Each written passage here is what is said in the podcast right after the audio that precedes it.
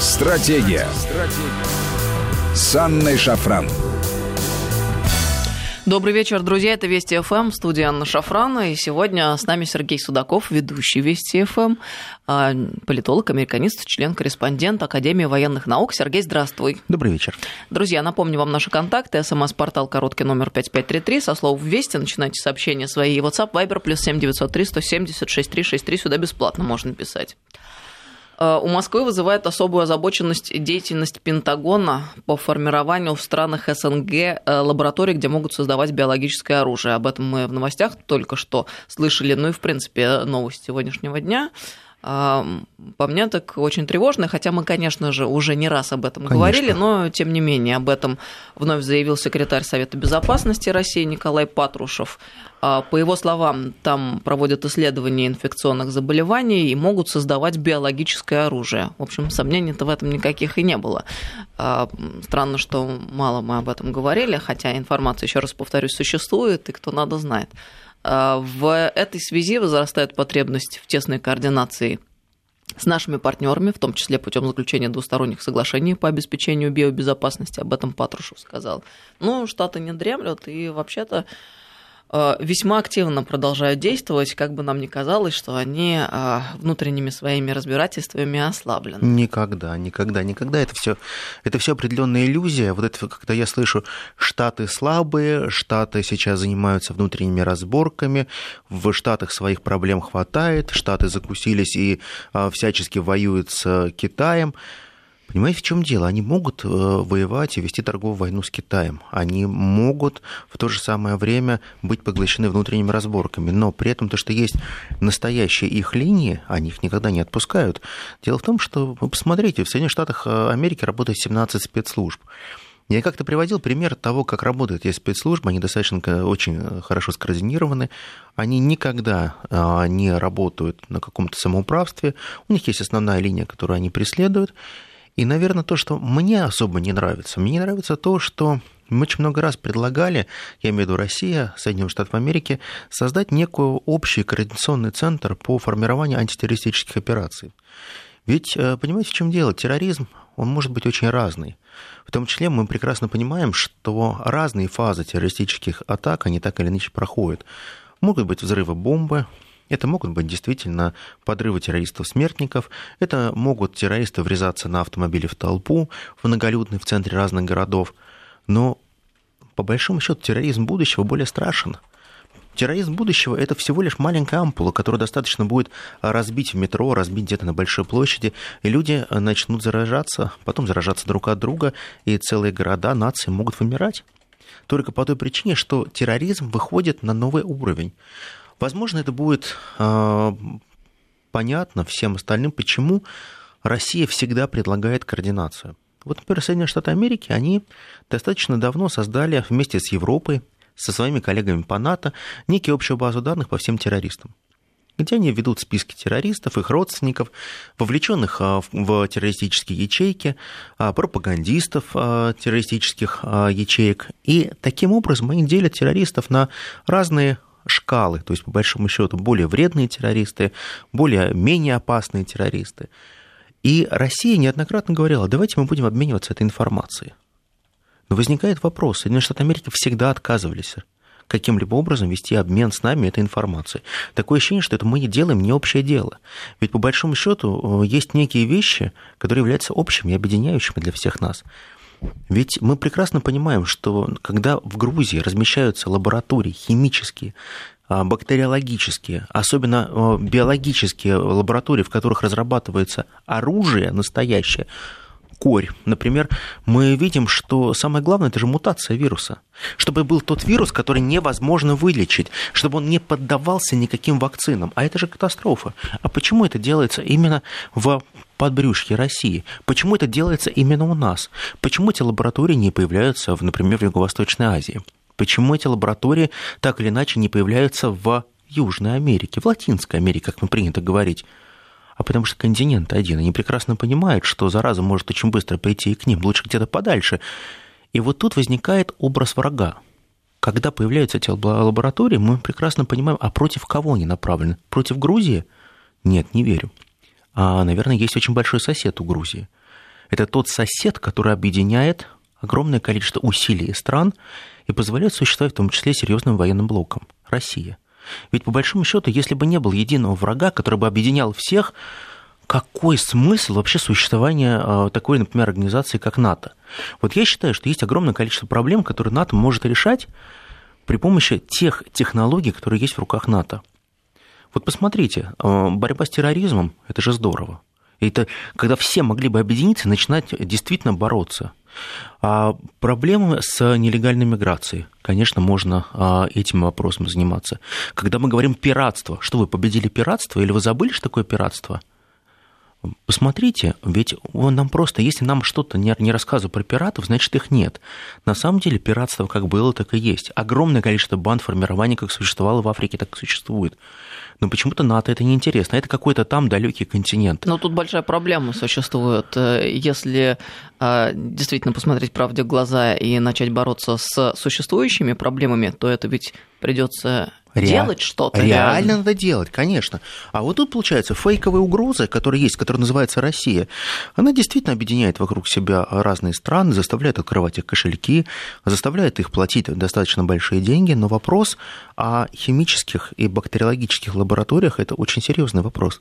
Понимаете, в чем дело? Не дай бог пройдет какая-либо утечка. Мы же не остановим потом эту эпидемию. Ее надо будет чрезвычайно сложно остановить эту химеру. Мы можем только в фантастических фильмах видеть, как легко можно, спецгерой может все это купировать. В реальности все будет по-другому. Реальность, она вообще другая. В реальности мы видим смерть и слезы. Вот что будет ждать всех. А американцы, как всегда, будут отсиживаться за большим океаном и говорить, ну что-то происходит там в этой большой Евразии. Конечно, большая Евразия – это очень здорово для американцев, но они прекрасно понимают, что именно большая Евразия за счет фактора своей территории способна противостоять Соединенных Штатов Америки очень активно. Россия является той страной, которая на сегодняшний день Америку а, делает смертной по очень, очень простой принцип. Дело в том, что вот а, мы преодолеваем все те защиты, которые у них есть от а, проникновения ракет, и мы вполне можем нанести тот удар Соединенных Штатов Америки, от которого они не оправятся. Они это прекрасно понимают. Стратегия американцев очень проста. Никогда не доводить до ядерных обменов ударов. Зачем? Человечество будет смертно. Знаете, есть такое понятие достаточности. Не нужно иметь десятки тысяч ракет, чтобы уничтожить все человечество. Достаточно ста ракет, чтобы человечество перестало существовать как таковое, чтобы наш вид попросту исчез. А как тогда? А давайте придумаем какие-то другие виды борьбы биологический вид борьбы, бактериологический вид борьбы, каким образом можно при помощи вирусов уничтожать целые нации, города, как потом можно захватывать их э, территории. Ведь по большому счету всегда возникает вопрос, а что такое победа для американцев?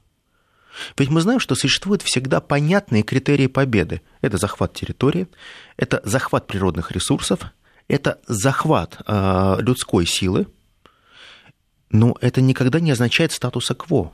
Это не означает, что вы просто воюете ради того, чтобы просто сказать, я крутой парень, я могу всех победить. Война – это всегда результат. Результат либо победы, либо поражения. Вот Соединенные Штаты Америки сейчас называют очень конкретные цели. Давайте будем честны. Майкл Помпео, когда он в Германии, выступая, говорит о том, что в Америке сейчас есть два серьезных противника, он называет Россию и Китай – он не ставит других альтернатив. Он говорит, что самые большие проблемы у Америки будут именно с этими странами. И в том числе он говорит о военных конфликтах. По большому счету, посмотрите, что происходит, что сейчас идет нагнетание настолько сильное, что пора уже, наверное, определенным э, людям нажать на стоп-кран. Потому что если американцы сейчас не начнут нажимать вовремя на стоп-кран, они могут прийти к тому, что они потом не смогут расхлебать все те проблемы, которые они создают сегодня – вот они сейчас формируют точку невозврата. А потом какая будет жалость и сожаление, а что же мы натворили? Ведь недаром наш президент, когда выступал в ООН, он говорит, вы хотя бы понимаете, что вы творите? Я можно сейчас ответить, не понимают, потому что они считают, что всегда можно будет на любом этапе дернуть ручку стоп-крана. А когда точка невозврата уже прошла, когда локомотив летит под гору, невозможно дернуть стоп-кран, уже все пролетело. Уже проблема настолько велика, что останется только конфликт и столкновение. Я очень не хочу, чтобы Соединенные Штаты Америки шаг за шагом приводили нас к тому, что называется большая война. Ведь именно большая война – это то, что мы все не хотим. Это все то, что мы хотим избежать. Но Соединенные Штаты Америки пытаются окружать нас, Россию, специальными лабораториями которые направлены не на уничтожение граждан Грузии, а для того, чтобы постоянно проводить эксперименты, в том числе на граждан Грузии, в том числе мы помним а, те а, факты, которые были приведены а, этим летом, когда появились документы, из которых мы могли четко прочитать, что существует огромное количество людей, на которых были поставлены опыты, и люди умерли. Это живые люди, которые отдали свою жизнь за то, чтобы в американских лабораториях испытали определенные вирусы на них. Они получили компенсации. Были эти списки, были эти документы. Соединенные Штаты Америки не подтвердили и не, и не опровергли ту ситуацию, которая происходила. Радиомолчание. Просто молчание. Игнорирование ситуации. Ее не существует. Но при этом очень легко обвинять в России в чем угодно.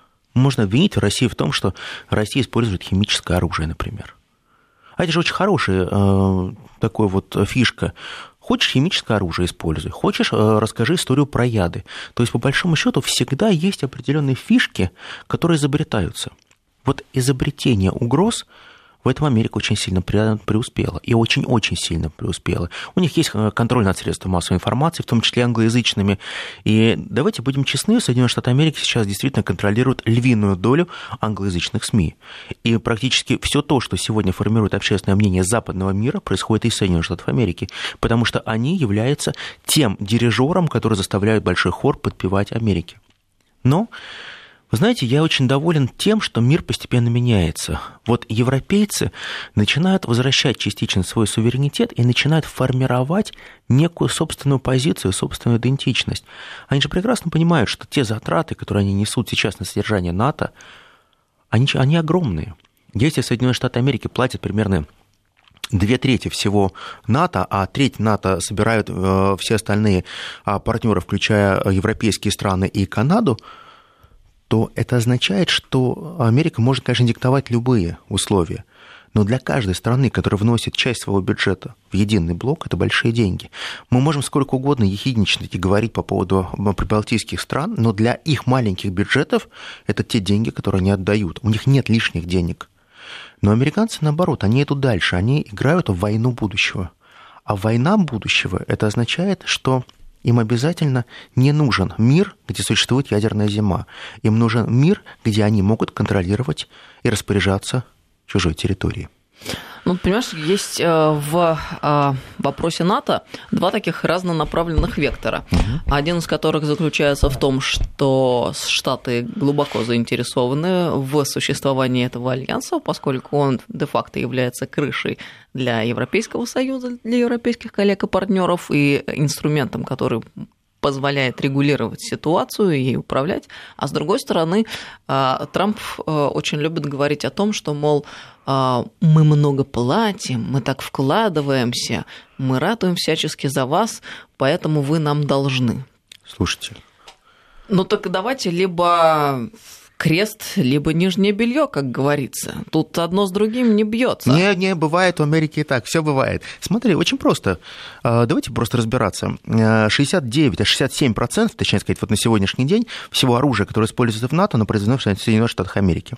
Получается так, что Соединенные Штаты Америки готовы выделять огромнейшие деньги на финансирование НАТО примерно 700 миллиардов. Примерно такой же бюджет, как Соединенные Штаты Америки тратят сейчас на содержание своего Министерства обороны.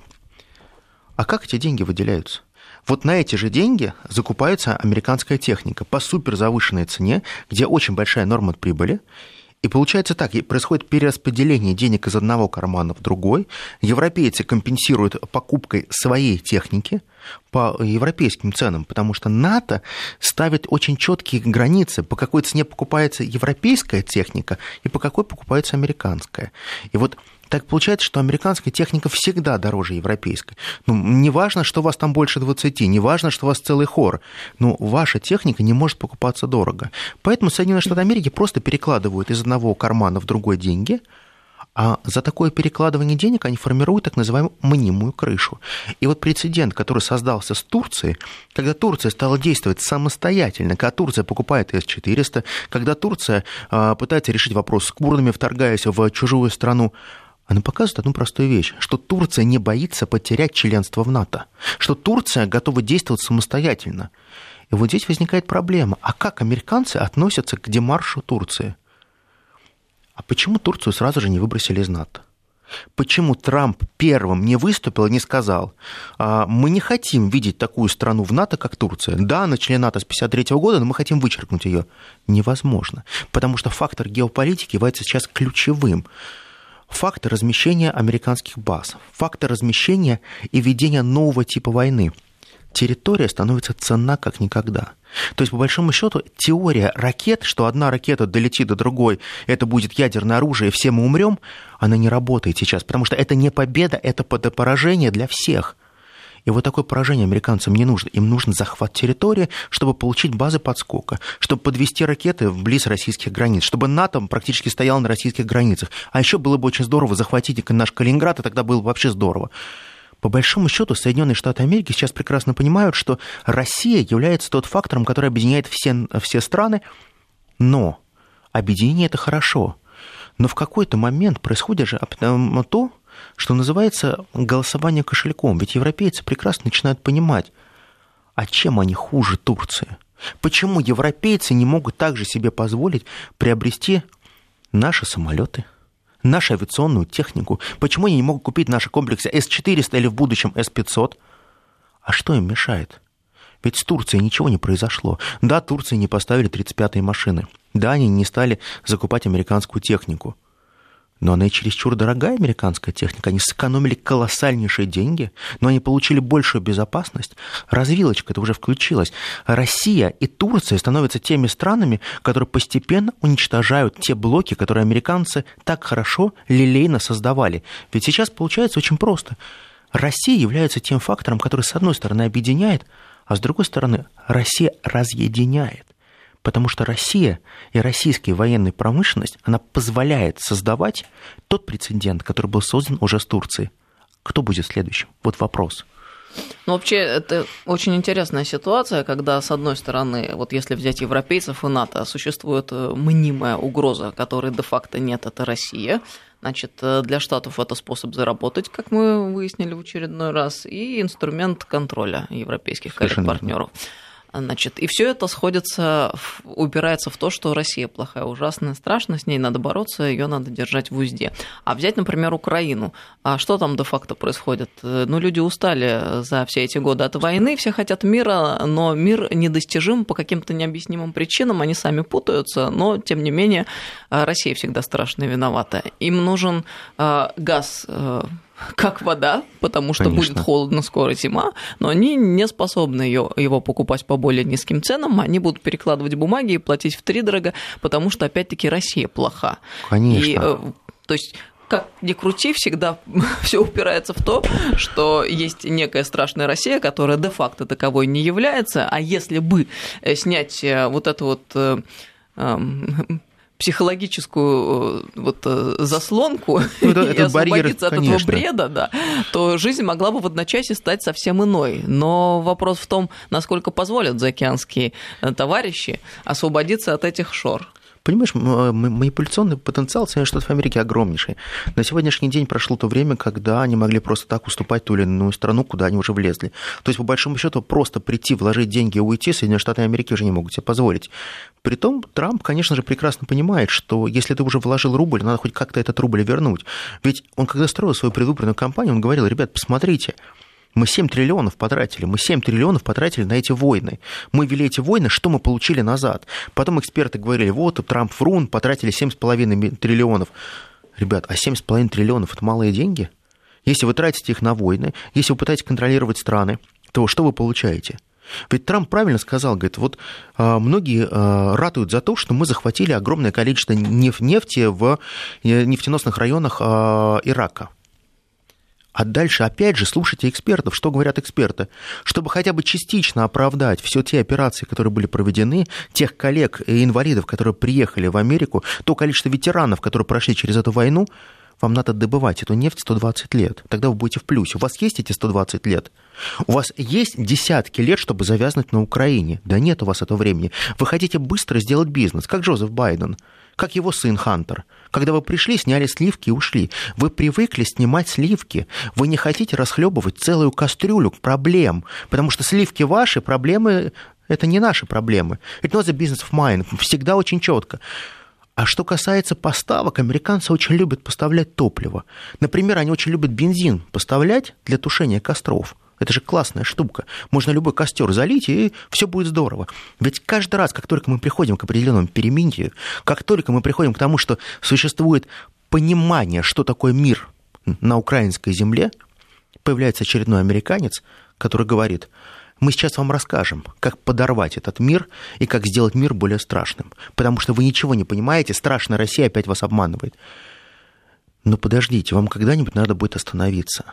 Потому что сейчас, я полагаю, очень хороший момент, когда украинские власти, если они хотят хоть когда-нибудь остановить ту агрессию, которая происходит, внутри их страны, если они хотят остановить все, все это кровопролитие, которое существует разрывает их страну в клочья, но они должны каким-то образом сбросить с себя ручное управление. Ведь по большому счету есть огромное количество таких э, прецедентов, когда разные страны возвращали себе суверенитет. И у Украины не все потеряно. Она также может вернуть свой суверенитет, хотя бы частично.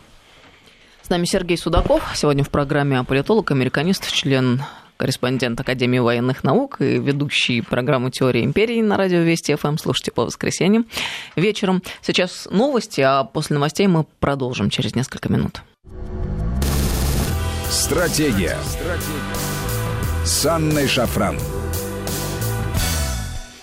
Добрый вечер, друзья. Мы продолжаем беседу. С нами сегодня Сергей Судаков, политолог, американист, член-корреспондент Академии военных наук, ведущий программы «Теория империи» на Вести ФМ. По воскресеньям, слушайте, мы проводим параллели между Древним Римом и США, поскольку известно, Штаты американские были построены по образу и подобию Древнего Рима. Но это по выходным. А сегодня по мы выходным, продолжаем да. беседу. Одна из главных политических новостей в США. Миллиардер Майкл Блумберг подал документы на участие в предварительных выборах, ну то, что праймерис у них там называется, Демократической партии в штате Алабама. А, и, в общем, как говорят, если не произойдет ничего точнее, чего-то непредвиденного, то Блумберг станет одним из главных претендентов на право сразиться с Трампом на президентских выборах 2020 года. Вот правда не верю. Вот правда, правда, правда ни разу не верю. Потому что вот с точки зрения политического тяжеловеса, конечно, можно его заявлять. Человек, у которого более 50 миллиардов долларов состояния, у него состояние сейчас, по-моему, где-то порядка 53 миллиардов долларов, все очень сильно любят считать его деньги, потому что в какой-то год он выходил за 60 миллиардов, потом 56 миллиардов, сейчас 53. Ну какая разница, когда у тебя уже денег за 50 миллиардов, в принципе, тебе на жизнь как-то хватает. Не любят его демократы, вот просто не любят. Он не свой. Он такой классический э, нью-йоркский товарищ, которого вот именно, вы знаете, вот вашингтонцев и нью-йоркцев не любят. Так же, как и бостонцев не любят.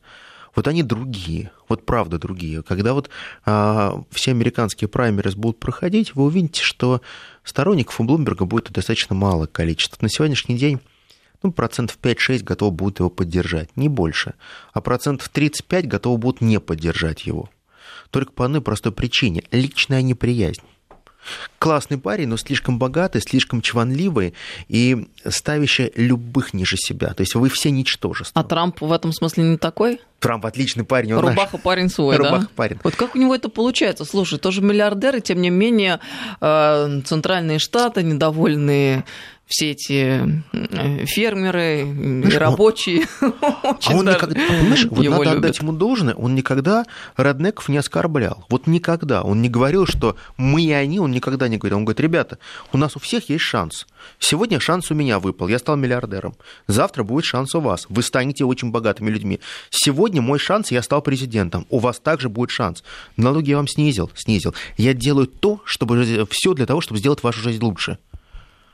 А Блумберг, он же представитель исключительно финансовой элиты. Он тот человек, который никогда не был настроен на то, чтобы создать новый тип правления в Америке. Ведь посмотрите, есть промышленные элиты, а есть э, финансовые элиты. Финансовые в десятки раз богаче, чем промышленные элиты.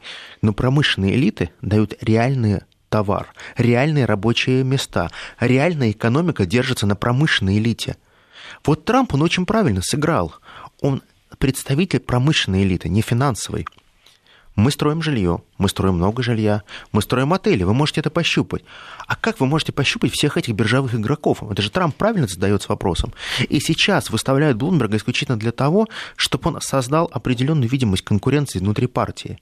По большому счету мы видим, что сейчас те нападки, которые организовывает Трамп против Джозефа Байдена, они очень серьезные. Ведь он очень четко говорит, ребята, давайте на слушание вызовем Хантера Байдена. Пусть он расскажет, как он зарабатывал деньги на Украине. Ну это же круто узнать все из первых уст. Зачем вы обсуждаете какие-то сплетни? А потом пусть придет этот молодой человек, все расскажет, какая у него была зарплата, какие он бонусы получал, как выводил деньги на офшоры. Это же здорово. А он заплатил налоги с тех денег, которые он взял. А помните самое страшное преступление в Америке? Налоговое. Неуплата налогов. Налоговое. Вот пусть расскажет. Одно дело получить эти деньги, а другое дело потом получить преследование уголовное за эти деньги. Ведь мы прекрасно понимаем, что даже за неуплаченные 50 тысяч долларов, для них это небольшие деньги, он может получить колоссальный срок. Вот реально, это поставит крест на всей их семье раз и навсегда.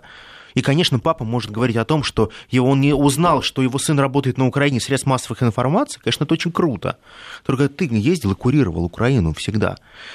Сейчас Трамп перешел в наступление – они не знают, какой козырь выбросить. По большому счету у них скамейка запасных очень маленькая. Блумберг – это тот запасной, который не сыграет, но не любит его Америка.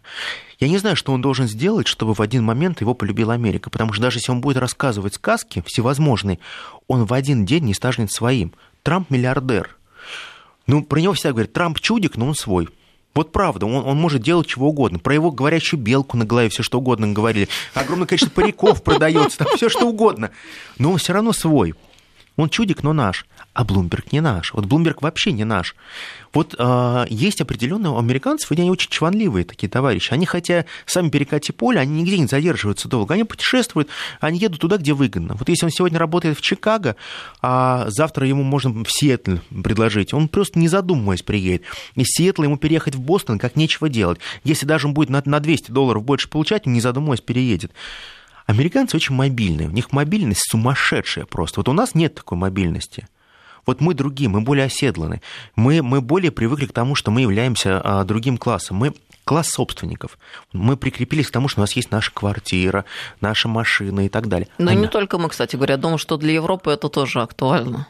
Европейцы многие, да, хотя европейцы тоже очень многие живут в кредитах, а американцы... Нет, ну я имею в виду о том, что Оседлость. мы люди, да, оседлые. Мы все таки другие, мы, мы все таки немножко другие, вот американцы у них... потом, извини, взять эту историю, когда сотни лет э, собственности земля переходит э, из поколения это в поколение правда. внутри одной это семьи. Это правда, это правда. Вот это называется старые деньги. Вот это настоящие старые деньги, которым так кичится и Британия, и Европа. Когда они говорят, если ваши деньги моложе 60 лет, нет, нет, нет, вы еще не богатый человек. Вы только подходите к этому. Вот лет, лет через 60-70 вы станете богатым человеком. Попробуйте эти деньги сохранить. Вот именно так же говорят европейцы. Не, ну причем в Европе это же не только относится к супербогатым людям, это Нет. абсолютные средние, среднего класса люди, ну просто у которых вот есть дом, в котором столетиями жила семья. Да, я могу сказать, что мы владеем этим домом там, с 1730 года, например. Это круто, это просто круто. Для нас какая-то фантастика. Ты знаешь, вот... Как мы любим все переустраивать. За один 20 век два раза. Мне, мне как-то во Флоренции нравится одно кафешечко есть, там очень, очень хороший кофе, очень терпкий. Там э, неплохие пироженки такие маленькие, макаронки такие, они нестандартного размера, очень небольшие. И мне очень нравится э, вывеска «Мы открыты с 1642 года». Это приятно все-таки. Согласна, да. Но с другой стороны, знаешь, я когда об этом думаю, э, утешает вот какая мысль. Все-таки мы пассионарный народ, и нас попробуй завоюй. Хрен Это... они там что получат. Правильно. А эти коллаборационисты сдадутся при первой возможности, Ой, лишь бы у них там ничего не разрушили. Если им надо будет учить итальянский, они выучат. это, это не проблема. Так вот, а, Соединенные Штаты Америки, они действительно, они очень разрознены. Они не, недолюбливают практически всех финансистов. Я не знаю почему, просто недолюбливают. Вот само понятие «жирные коты», которое ввел, по большому счету, Обама и говорил, давайте мы все будем восставать против жирных котов.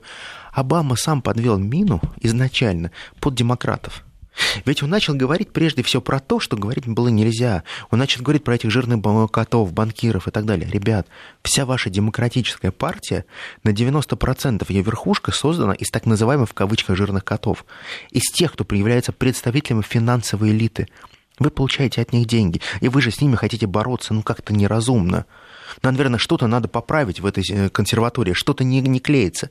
И когда сейчас они говорят, давайте выставим Блумберга, я бы не ставил на Блумберга, потому что, ну, конечно, купить можно все, Вот все можно, наверное, купить. Наверное, можно купить и новое сердце, и новые почки. Мы прекрасно помним, как а, несколько пересадок сердца спасало и продлевало а, жизнь а, Рокфеллеру. Чуть от 8 до 16, что-то такое. Там какая-то фантастическая цифра Да, была. там, мне кажется, там просто очередь стояла из тех, кто ну, готов был ему отдать сердце. Нет, конечно, мы ерничаем, но тем не менее. Э, Он действительно прожил практически 100 лет, по 102 года он прожил. Но получается следующая ситуация. Вот сейчас э, Соединенные Штаты Америки, они э, ведутся Трампом. Трамп говорит, мне, мой- мне уже все разобрался, мне нужен еще один срок, и я достаточно разберусь со всеми остальными. Вот посмотрите, вот против Хиллари он так не возбудил уголовные дела в достаточном количестве. Не по поводу всех а, гадостей, которые она наговорила ему, огромное количество было претензий по поводу использования незащищенных серверов и так далее. Не возбудил. А почему, кстати говоря? А, Или это опасение, что сам можешь попасть в ту же Я самую полагаю, ловушку? что ему сейчас не нужно а, педалировать ту ситуацию, которая стоит в состоянии стендбай. То есть она достаточно устойчивая ситуация, ага, нет нападения со стороны клана Клинтонов на него. Но, тем не менее, он держит руку на пульсе. Он держит руку на пульсе, потому что он всегда может инициировать это расследование. Понимаешь, когда у тебя есть похороненное дело раз и навсегда уничтожено, это один вариант. А когда это дело, оно просто у тебя лежит на столе. Согласна, в напряжении держать оппонента всегда приятно. Конечно. Я полагаю, что сейчас вот как раз, вот только Блумберг заявился, сейчас будут появляться папки Блумберга. Блумберг же прекрасно понимает, что он очень богатый человек, он фантастически влиятельный человек. Но он сейчас не ровня президенту Соединенных Штатов Америки, потому что президент Соединенных Штатов Америки может гораздо больше. И выбранную кампанию Трамп будет вести не как рядовой парень, а как президент Соединенных Штатов Америки. Я, кстати, удивляюсь всегда, когда люди вот такие состоятельные а, решаются пойти в политику, потому что для этого ведь надо в идеале быть святее Папы Римского, ведь раскопают про тебя все, что можно и нельзя. Кстати говоря, а, мы были свидетелями подобной истории у нас в стране не так давно. Да, да, да, да, да, да. Когда один состоятельный человек э, оказался не Да. таким уж распрекрасным, не как таким уж белым и пушистым, этого, да. совершенно верно. А, проблема же состоит в том, что вот э, Блумберг, если ты посмотришь внимательно его историю, пятен огромнейшее количество, огромное количество махинаций, где он был за- замешан. Ведь никто это белье никогда не вынимал. И почему? Потому что у него есть огромная служба безопасности, которая этим занимается. Но готова ли эта служба безопасности из отставных с- спецслужбистов склинчеваться с действующими спецслужбистами, которым будет дана ну, устное распоряжение президента, ни в коем случае не письменное. Трамп нигде не засветится, он прекрасно понимает, что любой его разговор, любое распоряжение будет записано, это будет повторение Зеленского. Но он просто как-то попросит, мигнет глазом и скажет, попробуйте посмотреть повнимательней. И обязательно что-нибудь В присмотрит. случае с Зеленским, кстати говоря, оба попали, мне кажется, по неопытности. И Да. Трамп, и Зеленский. Но Зеленский, наверное, в большей степени, Зеленский гораздо больше, гораздо больше, потому что Трампа, на самом деле, посмотрите, он держится молодцом. Он прекрасно понимает, что импичмента не будет никакого. Э, Он прекрасно понимает, что он найдет тех адвокатов, которые все это объяснят. Он понимает, что на сегодняшний день даже сама процедура импичмента, она достаточно сложная, она вязкая. Импичмент объявляли, по большому счету, исключительно судьям, Потому что и импичмент это была э, та процедура, которая является э, прежде всего проведение отстранения от должности. Судей, да, увольняли при помощи импичмента, президентов никогда. Что бы ни говорили, это невозможно сделать. Трамп себя чувствует комфортно. А у Трампа есть сейчас а, проблемы, но я думаю, он будет их решать. Очень модная штука сейчас в Штатах – это социализм. Социальные программы это дотации э, на образование, это дотации на медицину, это возможность говорить о том, что рано или поздно Америка перейдет в том числе к социальному государству. Посмотрите, вся молодежь о чем только говорит в Америке. Что такое теперь новая американская мечта? Новая американская мечта, ну, это по большому счету два дня пожить в Советском Союзе. То есть бесплатный детский сад, бесплатная а, начальная школа, бесплатная средняя школа, бесплатный колледж, бесплатный институт. Да, конкурентная есть основа. Пожалуйста, сдавай экзамены, поступай, все, все верно будет. Не смог поступить в институт, иди в колледж, и, ну как там... Бесплатная медицина, Да. бесплатные квартиры. Да, долго ждать, но тем не менее все это знаю, как, было. я не знаю, как правильно назвать ПТУшника и ПТУ в Америке. Ну да, колледж, это, это красивое слово. Но это же нормально. И посмотрите, какой процент сейчас американцев говорит о том, что они хотят получить эту социальную защиту. Они хотят бесплатные садики, они хотят бесплатную медицину, они хотят э, вообще бесплатные страховки. Можно делать бесплатными. Они хотят э, получать э, меньшее отчисление, платить меньшее отчисление на профсоюзы. А ведь по большому счету, если ты играешь на мечте человека, то нельзя отнимать у человека мечту. И Трамп, понимая того, что если он идет на последний срок, А почему он не может им пообещать одну простую вещь? Давайте мы создадим небольшой СССР, и США на какое-то время действительно сделает разворот в сторону социализма. Подожди, но ведь Трамп накануне говорил о том, что никогда и ни при каких обстоятельствах социализм не пройдет в Америке. Конечно. Это недавно было совсем. Естественно, потому что его партнеры говорят об этом.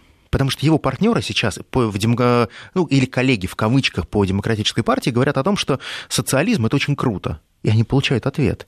Трамп прекрасно понимает, что социализм не пройдет. Но теми действиями, теми послаблениями в налогах, теми а, ослаблениями с точки зрения определенных режимности, Трамп уже сам совершает те действия, которые называются социально ориентированными. То есть они говорят, он их критикует, но он реально действует. Он же выбрал очень хорошую стратегию. Все говорят, я работаю. Все говорят, я действую. Откройте свой кошелек и посмотрите. До меня со мной, до меня со мной.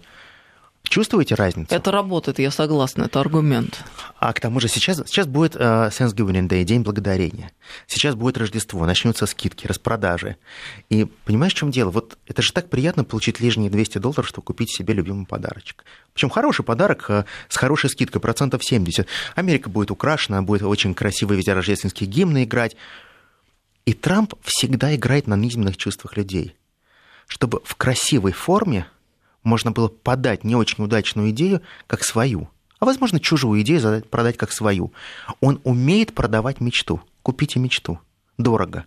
Но сегодня бесплатно, завтра очень дорого. И люди эту мечту покупают.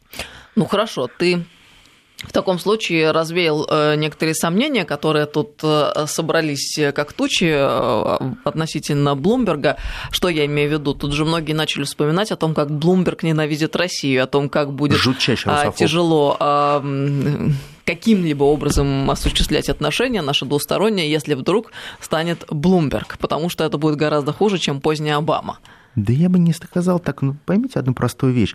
Ну, хуже, Хотя чем... Э, это в качестве лирического отступления, так по большому счету мы понимаем, ну, по крайней мере, там я и многие коллеги мои исходят из того, что надо уже расслабиться относительно наших отношений. Они были, есть и будут плохими, Слушайте, по крайней мере, в ближайшем обозримом будущем. Я считаю, чтобы понять э, отношения России и Соединенных Штатов Америки, надо открыть а, оборонную доктрину Соединенных Штатов Америки, где написано черным по белому. Четыре страны являются, раньше были соперниками, союзниками, а теперь они являются не, потом неприятелями, а сейчас противники. Четыре страны.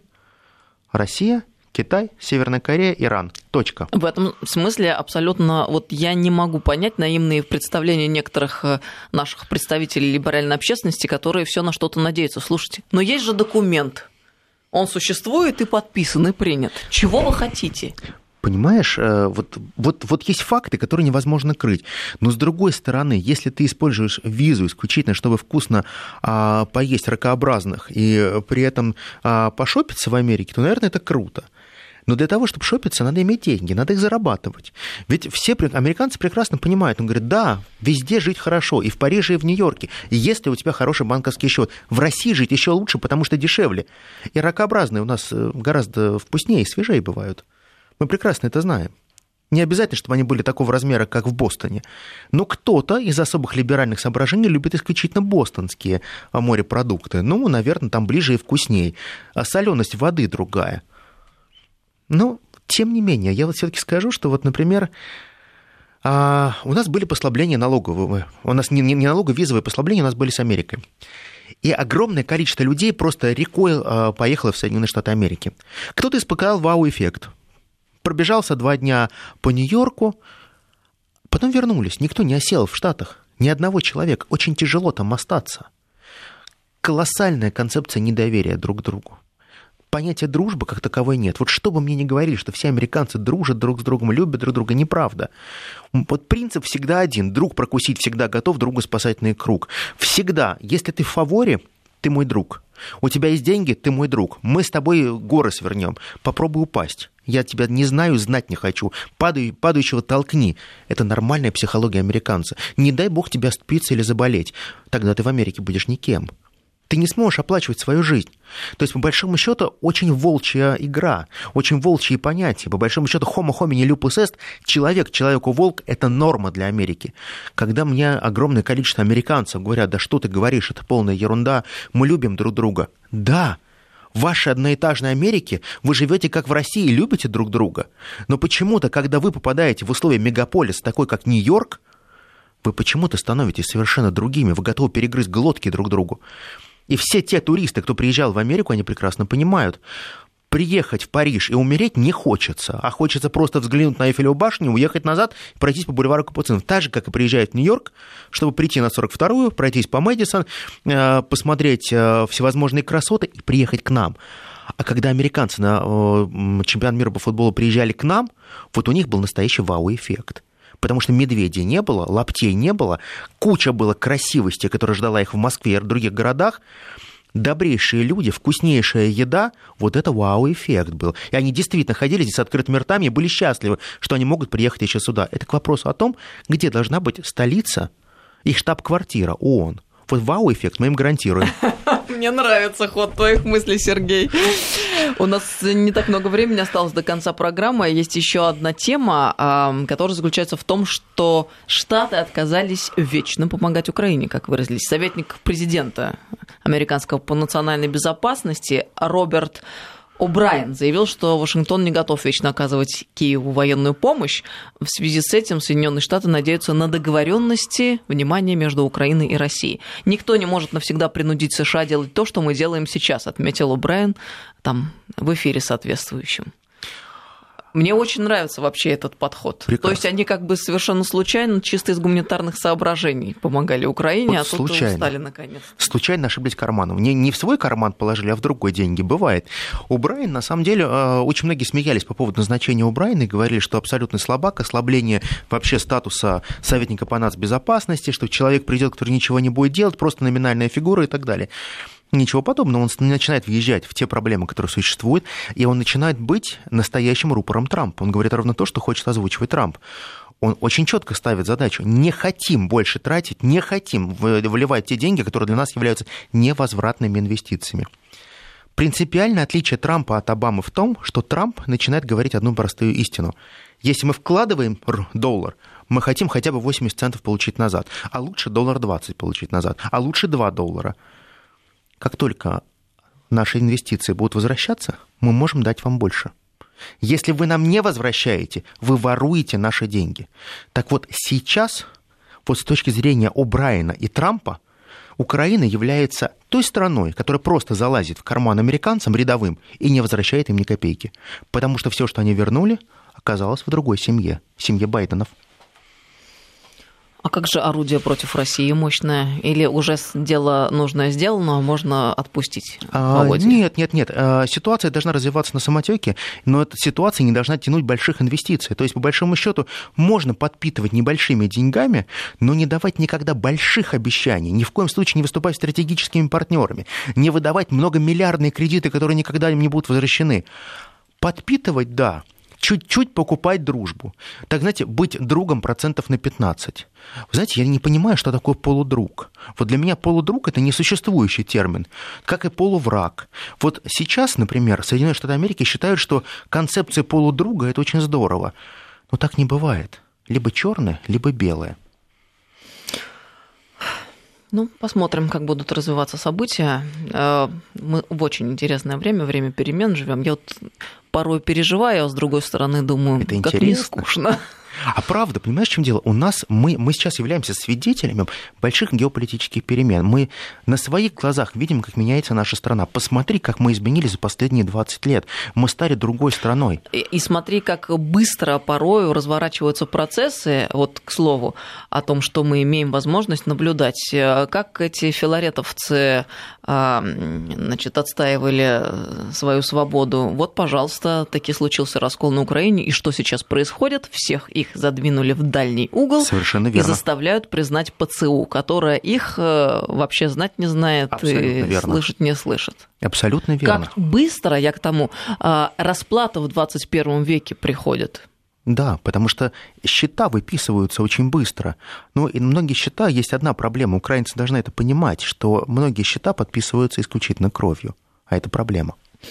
Сергей Судаков был с нами сегодня Спасибо в студии. огромное. Политолог-американист, член-корреспондент Академии военных наук, наш друг и ведущий радио Вести ФМ. Слушайте программу «Теория империй» по воскресеньям, где мы проводим параллели между Древним Римом и Соединенными Штатами Америки. Сергей собирается книгу на этот счет писать. Точно. В ближайшее время мы надеемся, Всё она придумаем. увидит свет. Точно, спасибо огромное. Сергей, до новых встреч. Всего До новых доброго. встреч, спасибо.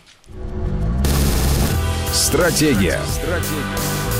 С Анной Шафран.